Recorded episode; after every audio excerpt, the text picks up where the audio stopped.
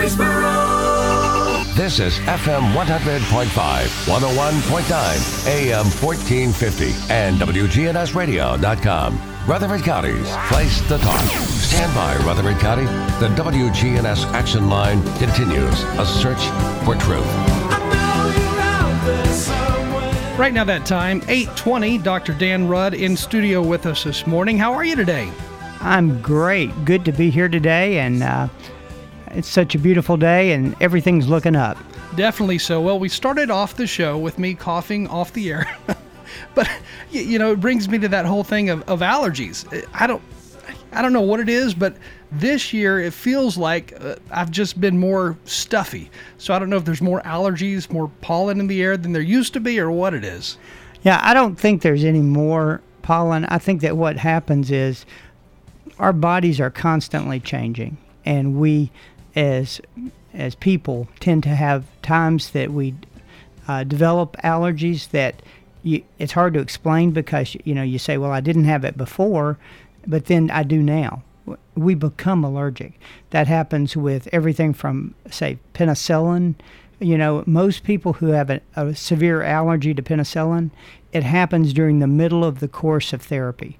It's it develops, That's wild. and so uh, you know allergies are dynamic. They're always changing. it's crazy to think you you know one day you're fine and then next week you're allergic to xyz Well, and that's the good news. That one day you're fine, the next day you're not here. Yeah Yeah, it's true. you know, true I know.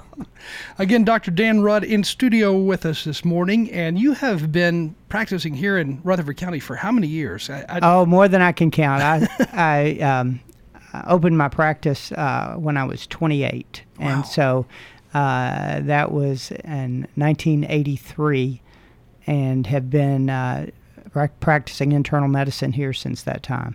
and you also are over i guess medicine and and what medical everything at the local jail too. Basically it's like a managed care org- organization. You know i do everything from uh, uh, taking care of, of day-to-day illnesses acute injuries. Uh, i've had um, a, extra training in alcohol and drug use and abuse. Uh, i do all the detoxing. Uh, we've done all the um, management of people who uh, case management where people go, have to go to the hospital uh, n- negotiate fees with the hospitals uh, pay the bills and uh, stay in budget. And so far you know that's gone very well. That's got to be interesting working with inmates who come in because you know as you were mentioning alcohol drugs all of that stuff they may be on it one day the next thing you know that happens is they get arrested and, and they're all of a sudden being forced to quit That's exactly right, and that's why you know we're very careful in our detox program. We um, uh, have very specific training for our nurses and our nurse practitioners, and uh, it's it's been uh, um, very interesting and, and really a fun part of my practice life. how how does that work when somebody gets arrested they're all of a sudden an inmate there at the local jail but yet obviously they're showing signs of detoxing from maybe it is drugs or maybe it is alcohol but how dangerous is that detox Well, detox uh, can vary depending upon what you're addicted to.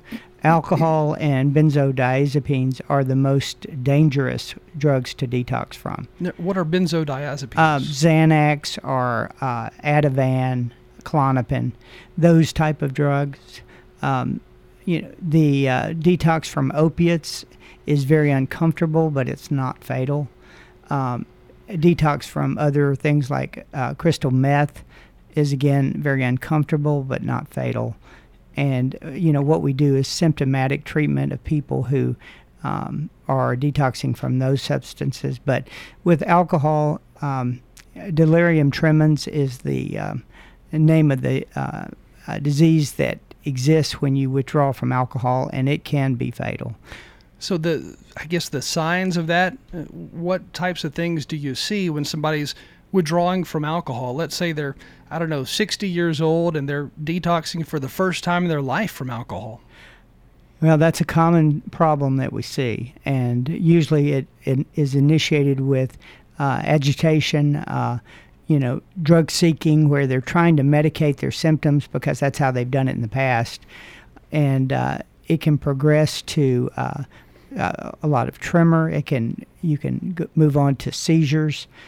Uh, you can have mental changes that involve what's called confabulation, where basically you're you're you're talking and the words make sense, but it has no bearing on truth. Um, it's it's a complex that you recognize as an entity uh, when they come in, and you begin treatment quickly. I mean, we always begin if they have a history of alcohol use that's heavy. We initiate treatment at the very beginning of their incarceration. That's got to be scary for the inmate too. oh, you know, it's it's very scary. I think that they realize uh, that m- most people who are going to uh, have severe detox from alcohol have had little occasions at home where they didn't drink for a few days and they start to feel the symptoms, and so they go r- ahead and, and resume drinking to make those symptoms disappear. So most people are aware of what it feels like when they don't get their their alcohol. And how many days after that person stops drinking do they start having this impact of, you know, all the different feelings that their body goes through, even to the seizures? It varies, but it's usually within hours. Oh, wow. And uh, it's, you know, there'll be s- some symptoms within uh, 12 hours. But uh, generally, the uh, danger zone is the first 96 hours. After 96 hours, then you can feel pretty comfortable that they're going to be okay.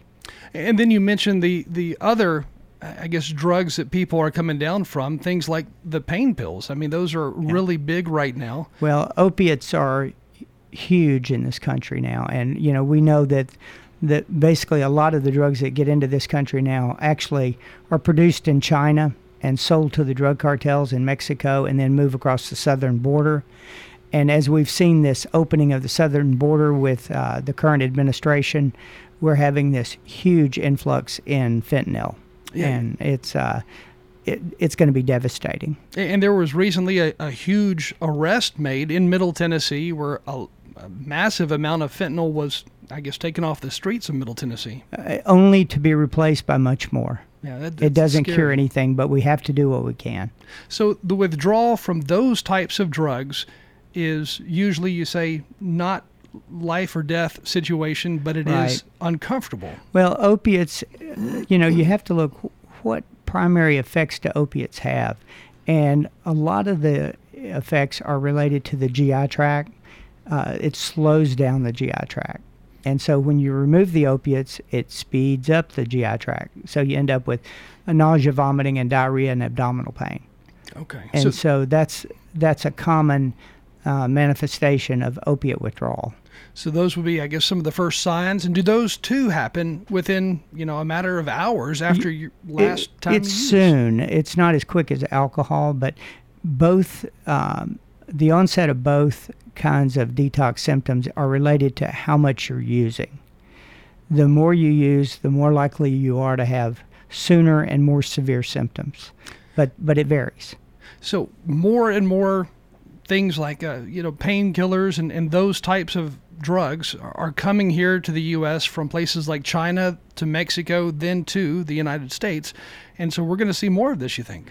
I suspect so. Uh, you know, one of the in the past, um, a lot of the drugs that were in the country that were taken illicitly were actually legally prescribed, and were diverted uh, from their intended use to illicit use. Uh, there have been tremendous changes in the way the DEA regulates uh, these drugs. And now there's a computer database, there are pharmacy databases, there are um, a, a lot of things that prevent uh, diversion of these drugs by limiting the prescription uh, capability of these drugs. And so we don't see that nearly as much as we used to. Most of this now is from drugs that are, are actually moved internationally. And a lot of times, fentanyl and meth can be laced in other drugs. And so you never know what you're getting or how much you're getting. It can be in marijuana, it can be in, they have these um, uh, pill making machines where they can actually make a a, a pill, compress the powder, and make it look like anything they want. And so kids who you know they go to a party or somebody gives them a pill, they they have no clue what they're taking or how much is in it. That, that's really scary to think about. And I know the TBI has been talking more and more about the dangers of how fentanyl is being used and mixed in with other drugs and sold on the street. And then you have these fatal overdoses because I guess those around don't know exactly what they took. don't know what they took or how much they took. I mean, you know, if you have uh, relative, relatively pure fentanyl, what's equivalent to one or two grains of rice will kill you. That, that's scary. I mean, you know, it's it's very potent, and you know, and there are other synthetic drugs in the world of biochemistry that can be made from these that are still opiate derivatives, and are harder to test for, and are very fatal. And it's it's a scary time because we're actually dealing with um, what I believe is an attack on the country and and we're just not responding to it appropriate, appropriately. We're having uh, way too much of this come in, and we're having um, we don't have enough mental health treatment. We don't have enough uh, detection, and I think that we're approaching it from sort of behind the eight ball. And uh, you know, it's unfortunate. Again, Dr. Dan Rudd with us this morning, and one of his duties is overseeing medical at the local jail. And you've been doing that for a number of years as well. I have, I think, about 16, 17 years now, and uh, so you know, it's um, it's something I've I enjoy a lot, and uh, you know, it's it's very uh, um, interesting to be able to take care of people. You know, we do we do everything from uh, OB care uh, all the way through to hospice care. You know, you have, because of, of working there with jail inmates, you've kind of seen the behind the scenes, if you would, look at, at what's really going on in our community with the use of drugs, the use of alcohol. But you've seen a side of it that's much more in depth than a lot of people would ever see. uh, I see a tremendous variety, and it's it definitely is kind of a snapshot of the community. I think that one of the things that's been interesting too is to what has has been watching the, decline of COVID nineteen, uh, because you know we had a peak um, uh, last uh, fall winter that uh, we, we saw uh, many cases of COVID at the jail, and for the last several weeks we've been at, ze- at zero. Now, from so that's great. So right now at the local jail, what again are you looking at with the numbers of COVID? Zero. Zero. Wow. Yeah, and uh, but we do a lot of testing. We've been doing testing um, actively. You know, we've we've got a, a joint program with the health department to do vaccinations. Unfortunately, about only a third of people uh, have chosen to be vaccinated. Uh, you know, when you're in jail, you still have rights, and you have the right to decline any medication or treatment. And so we've encouraged people to be vaccinated, but that's all I can do, really. I think that, you know, one of the things that uh, unfortunately has been a defining moment in our country has been this pandemic. And I've been able to really watch it as a community uh, through the jail. I think one of the things that's that's interesting now is realizing that even with the low numbers we're seeing, uh, Rutherford County is still fifth in the state for numbers of COVID cases. And, uh, you know, we've had, um, I think to date, about uh, 44,000 cases, and we've had about 448 deaths in Rutherford County. Fortunately, um, you know, we've not had any deaths at, at the jail uh, from COVID, and that most of the deaths that I've seen have been related to people with comorbidities where they have uh, other diseases, uh, cancer, uh, severe diabetes, um, uh, heart disease, obesity. Uh, those are really the risk factors for dying from COVID 19.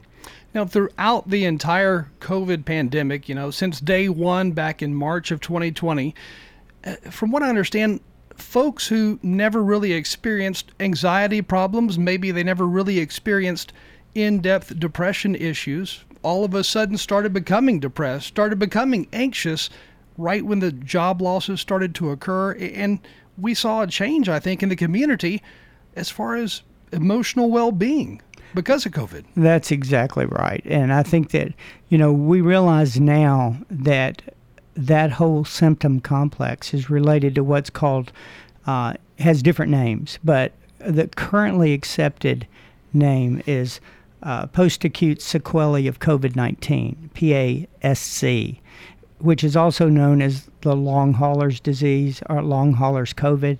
Uh, it's a uh, symptom complex that develops uh, after COVID has resolved the acute illness, and it can involve um, disturbances in smell and taste, headaches, uh, a lot of neuropsychiatric symptoms, uh, depression, anxiety, um, GI complaints, uh, rashes. Uh, there's a long list of symptoms that are associated with this, and we don't really know why. Um, you know, now, one thing we do know that I think is incredibly important to communicate is that uh, 99% of the people who die now from COVID 19 have not been vaccinated. I mean, so it's it's one of those important things to do. People are debating about whether uh, the variants have a change in the effect of the vaccine, and I think it's pretty clear that um, every vaccine that's available is fairly effective. The mRNA vaccines, though, are I mean that's the one that was given at State Farm locally, the Moderna vaccine, and and that's a very good vaccine. It's very safe. All vaccines, because they stimulate your immune system, and they act differently in different people, can cause uh, problems in rare individuals. And I think one of the things that's shown up recently is uh, the myocarditis, pericarditis that can occur, especially in young men, which, you know, you that's a, but guys between, say, 17, 18, or, and 40. Um, I've seen one case of that. It was uh, fairly benign, it was easily treated, um, and they did fine. You know, now the real question is coming up about whether we should vaccinate children. And I think that's a question that um, right now I come down on the side of no. Uh, we really shouldn't. I, you know, if I had a child under 12, uh, you know, I would not vaccinate them unless they were in high risk because they had another chronic disease. If they suffered from um, an immunologic disease or from a cancer, I would go ahead and get them vaccinated. But, uh, you know, if they're a healthy kid, under 12 the risk is so low if and it's and the risk of the vaccine is low also but i think it's higher than the disease You know, And- it, it, I mean, you're, you're talking about these different numbers and cases, and then should we get vaccinated? Should we not get vaccinated? So the children out there who are 12 and under, who you know, you're saying, I wouldn't vaccinate unless they had other underlying medical issues. Um, how does a parent go about des- deciding? You know, well, my son has this and this, but does that mean that he's more likely to get COVID? well i think number one is go to your doctor. Listen to your doctor. I mean you trust them for other things that i mean you you know this happens to be in the news. You can read about a lot of the things online. You can uh, you can think for yourself. Uh, you know i believe that we as a country i mean one of the things i value is freedom. And it's the freedom to make a choice you know we have to choose all the time. Are we going to get in a car to drive somewhere? There's a risk. Are we going to drive the speed limit? Are we going to wear a seatbelt? There there's nobody that's going to come and give you a ticket for not doing that unless they catch you you know? Uh, you have the right to be stupid. And you know that's uh, that is an american right. Now there's some choices that are not stupid that are just different choices. And i think that that's the gray zone you know when you, you say um, should i be vaccinated you know every year we face that childhood vaccines have, have become a part of life and, and have saved no telling how many kids I mean, polio, smallpox, you know, the, uh, rubella, measles. There's there are a lot of diseases that We vaccinate for. Nobody questions it. And we've had side effects from vaccines, but the number of those, the number of side effects are very low. And I think we accept that as part of the risk. And uh, all the hype in the media, the political tension, all this stuff has changed the way we look at vaccines, in particular for COVID.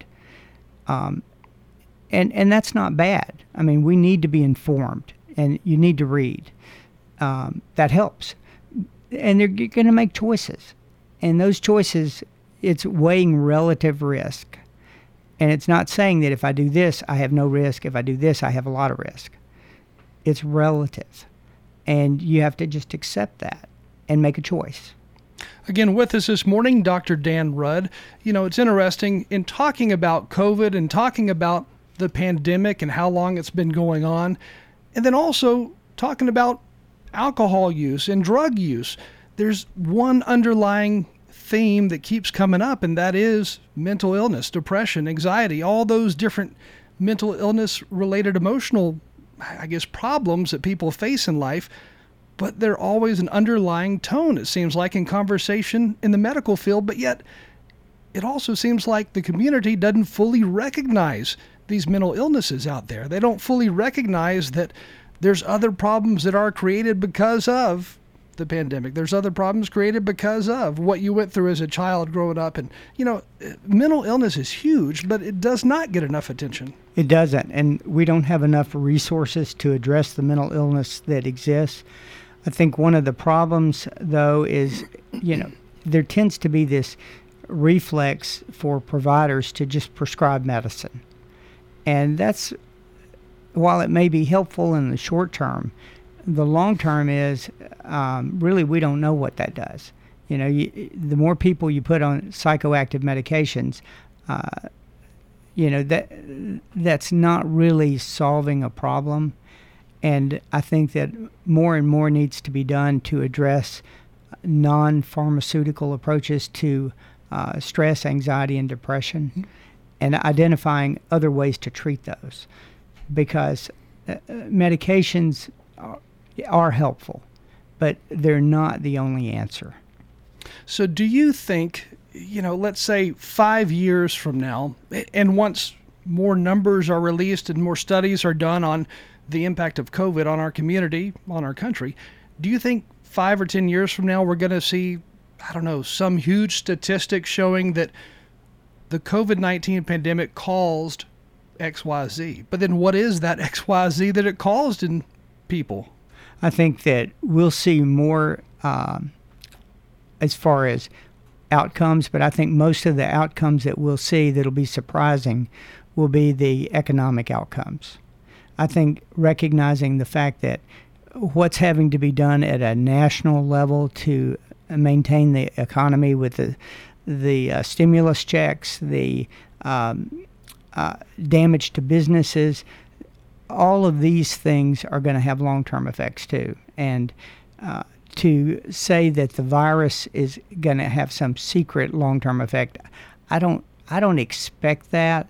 Um, you know, we're into this a year and a half now, and generally, the coronavirus is a respiratory virus. It's a, in a family of viruses that are very well known to medicine, and you know there is no, uh, you know, like Trojan horse effect that seems to you know explode at five years or four years, and I, I think that we will see other viruses that emerge.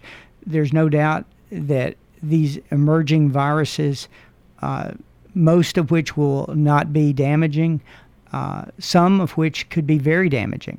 But one of the things that I, I feel as, that's positive is through the COVID pandemic, we have learned technologically uh, a lot. The you know just sequencing a virus, you know, which now, um, in say for instance in Israel, every virus they test that they test is sequenced. Before the pandemic, it used to cost about $100,000 to sequence a virus. Now it's about $10. Hmm. You know, that technology is going to mo- move forward and help us as we identify other diseases that that we need to know about. Uh, learning about the immune system. I mean, one of the things that's incredibly complicated is our immune system. We've got basically two branches of the immune system: uh, the um, T cell, which is the basically the antibody. I mean, the B cell, which is the antibody, and the T cell, which is what's called cell-derived immunity. And those two branches are both critical, but they sort of are checks and balances. They they allow the uh, body to fight diseases.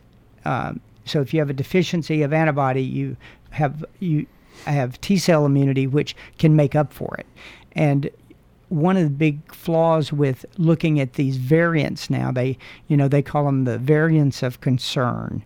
The um, like the Delta variant of the COVID virus and the, I mean, they're using Greek letters now as opposed to uh, uh, geographic names. And, uh, you know, I think that uh, they're realizing that you can have um, less antibody and still have very adequate immunity related to T cells. With us this morning, uh, I'm sorry, go, ahead. Go ahead. Dr. Dan Rudd with us this morning. We're going to take a short break in just a second. Uh, but before we do, I, I know CBS News had a story on this morning talking about how Florida surpassed 200,000 cases of COVID 19 this past Sunday, which was 4th of July, following the whole 4th of July holiday weekend. And, and the state recorded its most cases reported in a single day. And at least 40,000 cases have been reported by the Florida Department of Health in the last four days so with the Sunshine State seeing so many cases so rapidly, I, I, I mean, it sounds like they really increased there. Um, what would be the cause of that? I, I well, mean, I'm sure the cause is, is people getting out and mixing at these parties and celebrations and, uh, you know, sports events and music events. And, you know, eh, that's normal.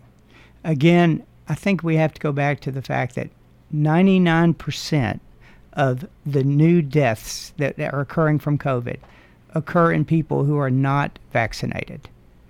Okay? Being vaccinated doesn't mean that you can't get the infection. It just means that you won't get really sick. but you'll still spread it. You could. You, you absolutely. You could. And you know, and and how transmissible it is is is one factor in looking at the uh, epidemiology or the spread of the disease. And so, uh, even though uh, the disease may be uh, have a, may have a slight spike in um, in Florida right now, it doesn't mean that we're going to see the disease intensity spike. Again, with us this morning, Dr. Dan Rudd. We are going to go ahead and take a quick break. And when we come back, let's talk a little bit more about the intensity of COVID 19 and are there new strains coming up? And if so, I mean, I'm, I'm curious if the if the shot, the vaccination can fight off those new strains. But we'll take a short break and then we'll come right back. Time right now, 848. You're tuned in to WGNS on this Tuesday morning. The Action Line on FM 100.5, 101.9, AM 1450, and WGNSradio.com. We're Rutherford County's place to talk. WGNS proudly salutes and remembers our U.S. veterans who have served our country. In this salute, we talk to a veteran who served in the Marines. Andrew Farr, Marine combat veteran. I was born in Nashville, grew up in uh, New Hampshire, uh, went to boarding school, went to college, and then uh, enlisted in the Marine Corps. Did four years, three combat tours, and then got out in 2008. A combat veteran is not an easy job.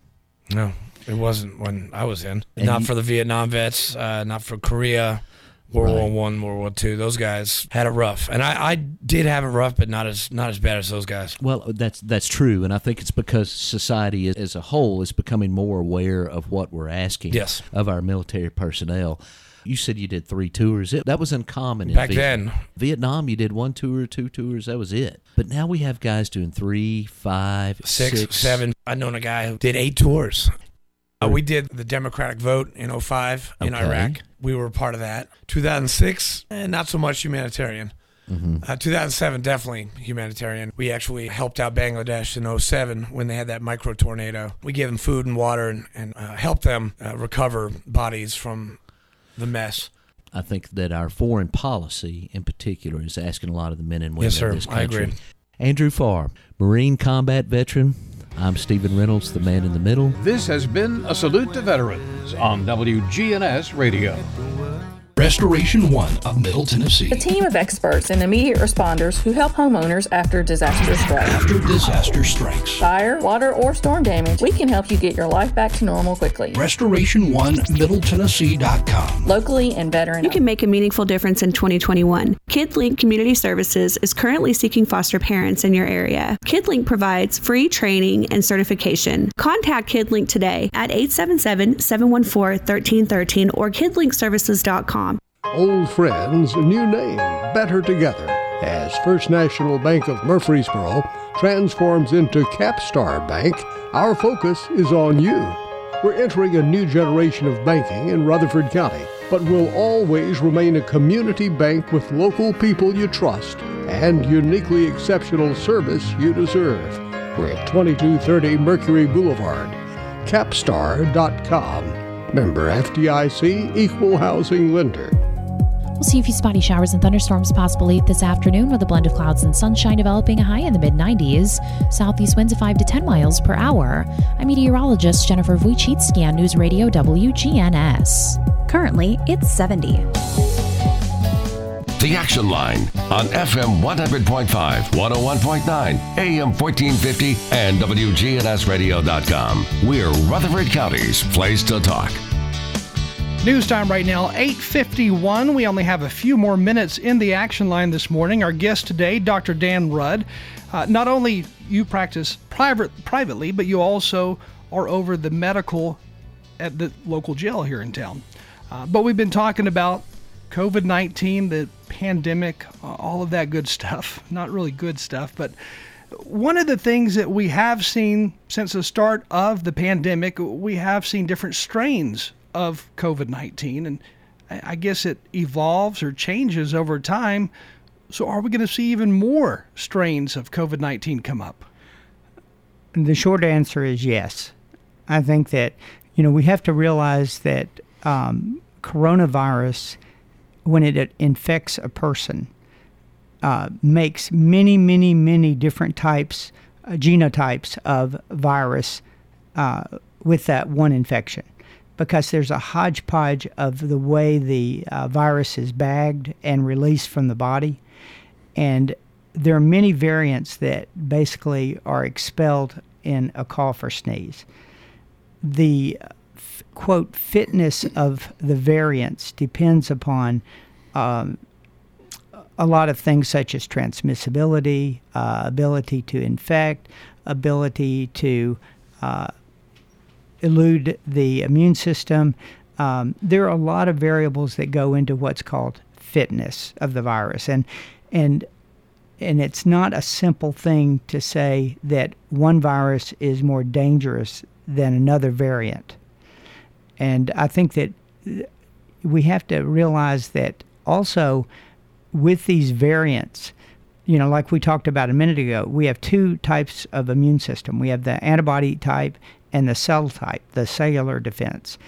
And the cellular or T cell epitopes, this gets a little complicated, so I'm going to try to keep it brief and simple, but the the T cell epitopes don't vary. Only the B cell. And so the T cell immunity is stable across the different variants. The B cell immunity is not. But the mRNA viruses seem to produce the same T cell epitopes. And so we get good coverage with all of them, especially the mRNA vaccines. And I think the the danger of the variants is is very low to vaccinated people. So, in other words, the vaccination that's currently being given eh, should be sufficient for the most part, at least for the next few years, it sounds like. Exactly. Now, one of the things that we don't know is um, how that immunity will wane over time. Is it going to uh, dip so low that we have to do booster shots? We'll see that in the numbers because we have, you know, we'll be testing people, screening it, and, and if we see that vaccinated people start to get sick again, that's different than get infected. But if they get infected and they get sick, then we'll know it's time for boosters.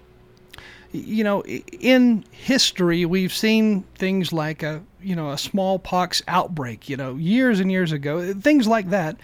But when you first started practicing medicine, did you ever envision something like this COVID nineteen pandemic happening? Um, it's always been talked about in medicine, but when I started, HIV was just coming to the forefront. And I'll tell you, that was a much scarier disease. It- you know, and it had much less economic impact on us.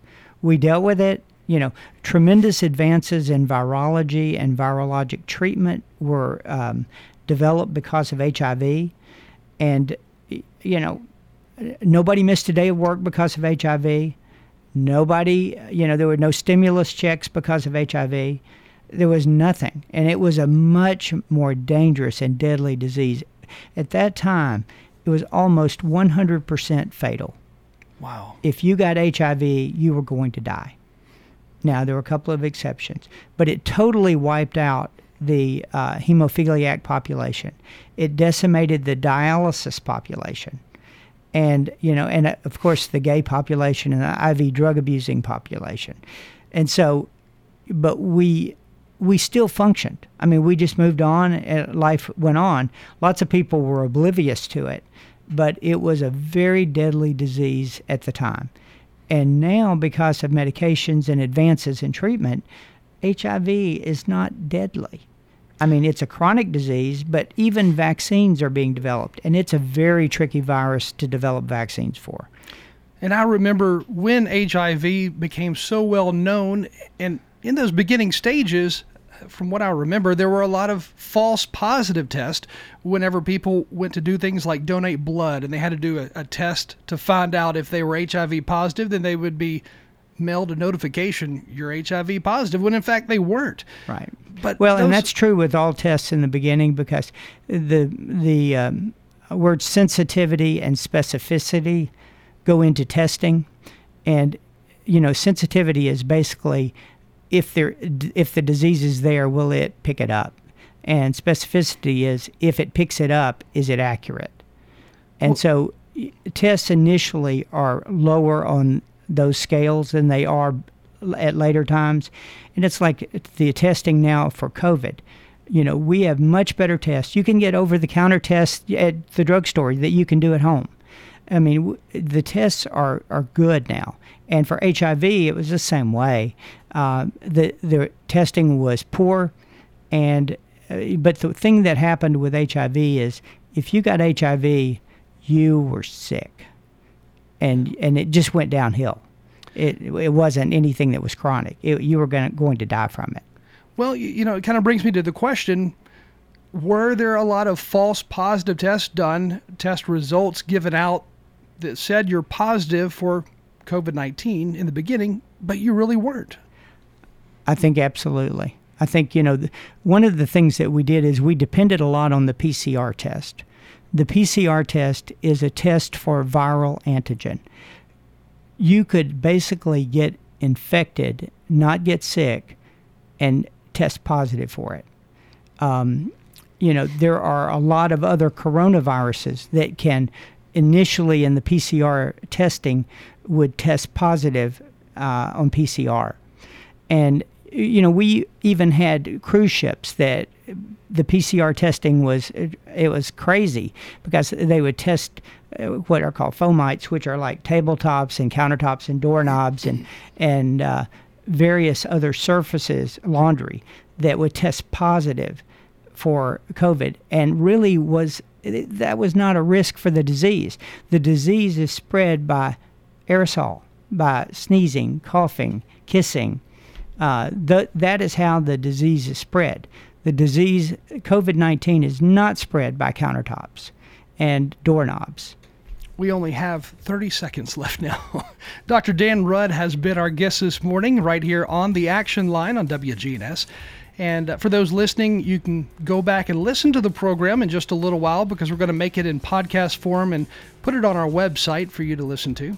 Uh, but, Doctor, thank you so much for joining us. Well, it's great to be here. Good to see you. Glad you're up and doing well. And um, I hope that everyone enjoys the beautiful day in the summer and that we continue to have uh, these very low numbers of COVID and move into the fall and get Yeah. back to normal.